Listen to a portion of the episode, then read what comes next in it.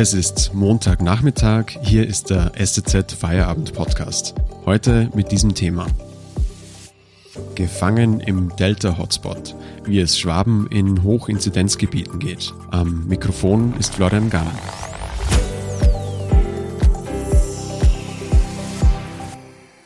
Es war so Ende Mai, Anfang Juni, als Instagram mit Bildern von Bergen und Seen, Meer und Strand geflutet wurde.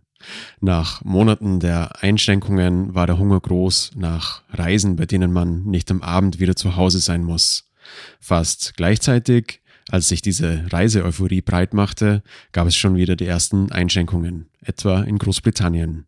Mittlerweile gilt bei der Einreise aus mehreren europäischen Ländern wieder eine Test- und Quarantänepflicht in verschiedenen Abstufungen.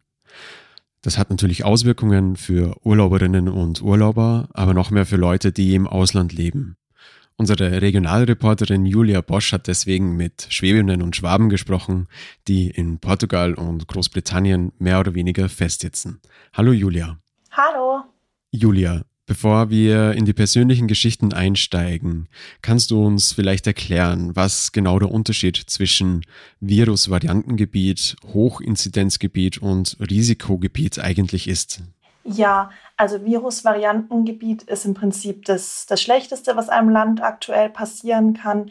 Wenn man dort jetzt in den Urlaub fährt, muss man danach zwingend für 14 Tage in Quarantäne, egal ob man ähm, geimpft ist oder auch wenn man einen Negativtest hat, da hilft dann quasi kein Nachweis mehr.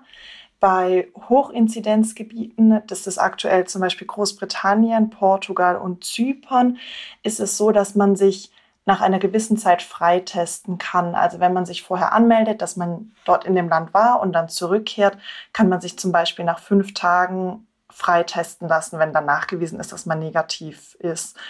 Und Risikogebiete ist seit neuestem zum Beispiel Spanien wieder, auch die Türkei, Andorra sowie einige Gegenden in Irland, Kroatien, Norwegen und Schweden.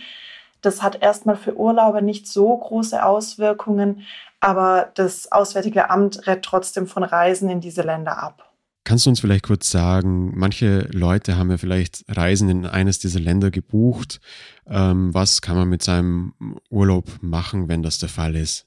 Ja, also wenn man jetzt zum Beispiel eine Reise in ein Hochinzidenzgebiet gebucht hat und es handelt sich um eine Pauschalreise, hat man, soweit ich das weiß, relativ gute Chancen, das zu stornieren und eben auch Geld wieder zurückzubekommen.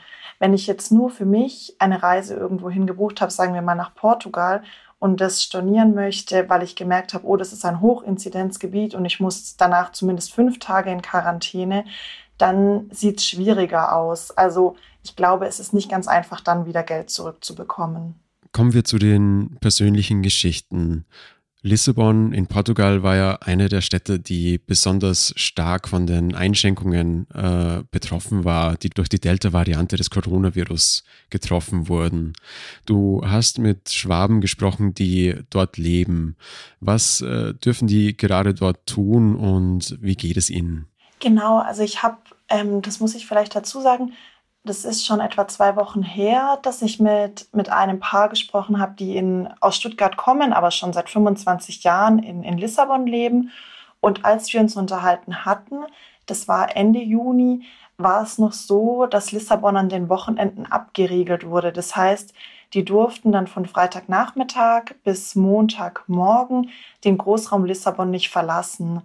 Ähm, der Großraum Lissabon ist aber, ja, das kann man so etwa vergleichen, würde ich sagen, mit der Metropolregion Stuttgart. Das heißt, man darf doch relativ lange Strecken zurücklegen. Im Winter zum Beispiel war es deutlich strenger. Da durftest du wirklich nur dich auf einem sehr geringen Radius bewegen. Jetzt gerade ist es so, ähm, dass nicht mehr diese Abregelung in Lissabon gilt. Allerdings gibt es nächtliche Ausgangssperren von 23 bis 5 Uhr morgens. Ähm, das gilt mittlerweile nicht nur in Lissabon, sondern zum Beispiel auch in Porto oder in Faro. Ähm, und diese Ausgangssperre gilt auch für vollständig geimpfte Menschen. Außerdem schließen die Läden und die Restaurants an Wochenenden und Feiertagen relativ früh und es dürfen nur ziemlich wenige Leute beieinander sitzen, also drinnen noch weniger als draußen. Und diese, diese Beschränkungen, die gelten für zunehmend mehr Landkreise in, in Portugal. Also es ist eben nicht mehr nur Lissabon, was so stark betroffen ist, sondern es sind viele Gegenden. Jetzt ist ja Portugal ein Land, wo sich viel Leben draußen abspielt, äh, was, wo viele soziale Kontakte stattfinden. Was macht das mit den äh, Leuten, mit denen du geredet hast, die gerade dort sind, da jetzt doch auf einiges wieder verzichten zu müssen? Ja, ich glaube, es ist nicht ganz einfach. Also ähm, ein Paar, mit dem ich gesprochen habe, die wohnen in der Nähe von Porto und die meinten, sie fahren zum Beispiel zurzeit gar nicht mehr nach Porto, auch nicht zum Einkaufen. Früher haben sie sich viel mit Leuten im Café getroffen.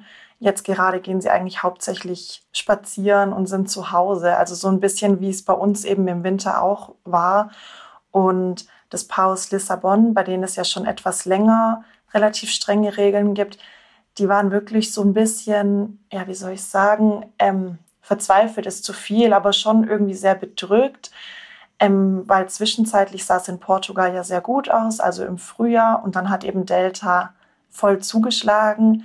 Und die Frau meinte zum Beispiel zu mir, sie hat das Gefühl, sie kennt in dem Stadtpark, der zu ihrer Wohnung am nächsten ist, mittlerweile wirklich jeden Zentimeter, weil sie halt kaum irgendwas anderes machen können. Also glücklicherweise dürfen sie jetzt gerade wieder sich immerhin in der Metropolregion bewegen. Das heißt, sie dürfen auch ans Meer. Das war teilweise nicht erlaubt. Ähm, darum geht es jetzt, glaube ich, für, für das Paar und speziell für ältere Menschen ist es wahrscheinlich nicht ganz so schlimm wie für jüngere Menschen, die eben gerne, so wie hier in Deutschland auch, einfach mal wieder feiern gehen wollen oder länger als bis 22.30 Uhr im Restaurant sitzen.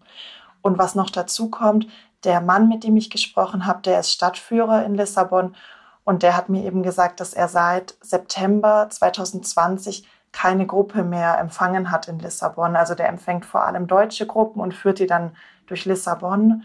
Und ja, eben hatte seit September keine einzige Gruppe mehr.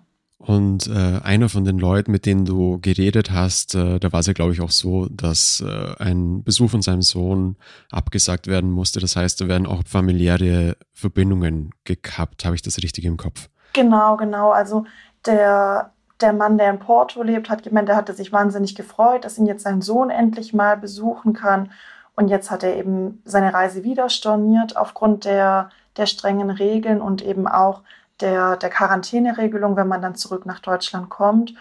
Und das Paar, das in Lissabon wohnt, die meinten, sie würden jetzt zum zweiten Mal ihre Reise nach Deutschland verschieben. Das heißt, die haben eben schon oft irgendwie angekündigt, hey, wir kommen jetzt Familie und Freunde besuchen und jedes Mal klappt es dann wieder nicht. Und das ist für, für Menschen, die hier aus der Gegend kommen und im Ausland leben, natürlich sehr schlimm. Heimweh hat auch eine Frau, die gerade in Liverpool ist und gern wieder mal nach Hause möchte. Darüber reden wir gleich. Vorher gibt es ein bisschen Werbung in eigener Sache. Wir wollen uns verbessern und möchten deshalb gerne von Ihnen wissen, wie gefällt Ihnen der Feierabend-Podcast und was können wir besser machen. Dazu hat unsere Zeitung eine Umfrage gestartet. Wir würden uns freuen, wenn Sie uns Ihre Meinung dalassen. Sie können das über den Link in den Show Notes tun. Das Team des Feierabend-Podcasts bedankt sich für Ihre Unterstützung. Außerdem, aktuelle Informationen finden Sie unter stuttgarter-zeitung.de oder in unserer SZ News App. Mehr Hintergründe gibt es mit einem SZ Plus Abo. Das kostet 9,90 Euro im Monat und ist monatlich kündbar.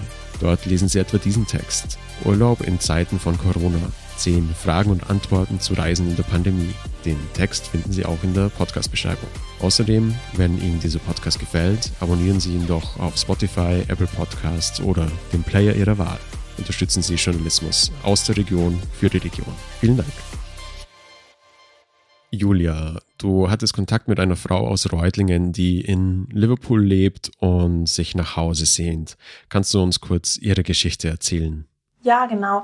Also das ist eine Frau, die seit zwei Jahren in, in Liverpool lebt, gemeinsam mit ihrem Mann und ihrem Sohn.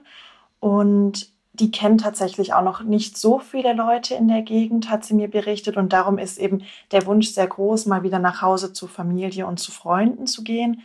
Das war aber bis zuletzt eben auch sehr schwierig, weil Großbritannien als Virusvariantengebiet galt und man dann auch eben diese zwingende Quarantäne von 14 Tagen in Deutschland machen musste. Und auch wieder zurück in Großbritannien ebenfalls in Quarantäne musste und dort sogar in Hotelquarantäne. Das heißt, man darf dann nicht mal zu Hause diese Quarantäne machen. Ähm, weil die Frau ähm, in der Modeindustrie arbeitet, kann sie unmöglich Homeoffice machen.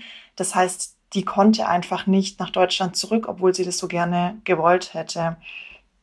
Ähm, sie hat mir jetzt vor ein paar Tagen eine E-Mail geschrieben, dass es jetzt ja so etwas besser aussieht, dadurch, dass Großbritannien in Anführungszeichen nur noch Hochinzidenzgebiet ist und nicht mehr Virusvariantengebiet. Und sie plant jetzt Ende Juli, wenn sie vollständig geimpft ist, tatsächlich nach Deutschland zu fliegen und dann diese fünf Tage Quarantäne eben bei ihrer Familie zu machen. Das heißt, die etwas Hoffnung besteht für sie oder sie ist etwas zuversichtlicher als damals, als wir gesprochen haben. Viele Menschen sagen ja immer, man sei selbst schuld, wenn man irgendwo strandet. Die Lage verändert sich aber oft schnell und ist manchmal auch kaum vorhersehbar. Du wärst ja selbst schon mal fast in Panama hängen geblieben. Kannst du uns beschreiben, was es für ein Gefühl ist, wenn man merkt, dass sich plötzlich alle Wege, äh, um nach Hause zu kommen, versperren? Ja, genau. Also ich war, äh, bin Anfang März 2020 nach Panama geflogen und da hat man schon ein bisschen was von Corona gehört und es wurde irgendwie immer ein größeres Thema. Aber ich konnte das damals tatsächlich unmöglich abschätzen, wie sich das entwickelt. Und meine Freundinnen, mit denen ich zusammen nach Panama gegangen bin, konnten das auch nicht einschätzen.